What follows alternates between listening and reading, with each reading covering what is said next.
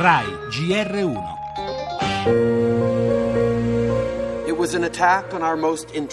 È un attacco ai valori più importanti per i canadesi, apertura, diversità, libertà di religione.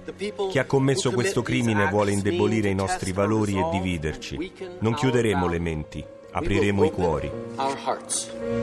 Gli inquirenti non hanno formulato alcune ipotesi sul movente nell'attentato, benché Rita Katz, la direttrice di Site Intelligence, la società statunitense che monitora le attività jihadiste online, ha affermato che il sospettato Bissonnette era un fan di Trump, Le Pen e delle forze armate israeliane. Le parole che pronunciamo hanno un impatto, producono conseguenze, ha ammonito il primo ministro del Quebec, Couillard.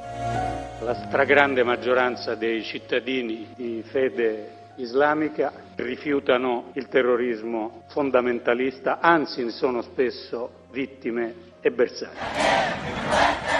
la Casa Bianca. Ha liquidato anche un allarmato rapporto indirizzato al Dipartimento di Stato da 100 diplomatici di carriera. Il decreto del Presidente, hanno scritto, rischia di essere controproducente perché sta diffondendo un clima di odio e risentimento anti-americani. Trudeau in Canada è stato percepito dalle destre locali come troppo aperto, Trump viene percepito in America come troppo rigido di fronte all'arrivo dei migranti. Si tratta di politiche opposte che riflettono attenzione a quanto avviene anche fra diversi paesi europei sul piano della reazione ai migranti.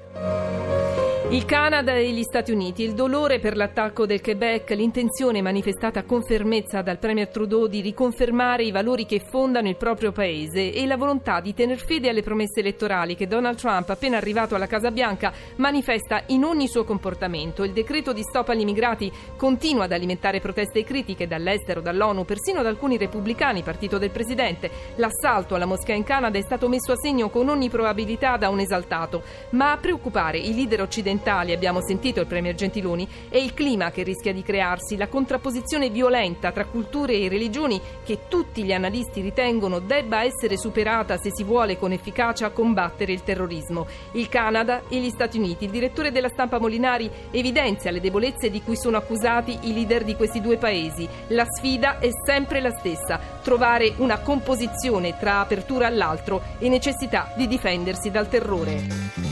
Le altre notizie, Trump licenzia il ministro della giustizia poiché ha ostacolato il bando per lo stop agli immigrati, interviene anche Obama, a rischio dice i valori americani, economia, conti pubblici, ieri vertice Gentiloni Padoan, pronta la lettera dell'Italia a Bruxelles, il governo punta ad evitare manovre depressive per l'economia. Intanto ieri in calo le borse, pesante Milano penalizzata dai titoli bancari. La politica, ancora tensione nel PD, D'Alema rilancia l'ipotesi scissione, alto là della maggioranza del partito, lo statuto va rispettato. Cronaca, operazione contro la Camorra Napoli, sport, quarti di finale di Coppa Italia con Interlazio.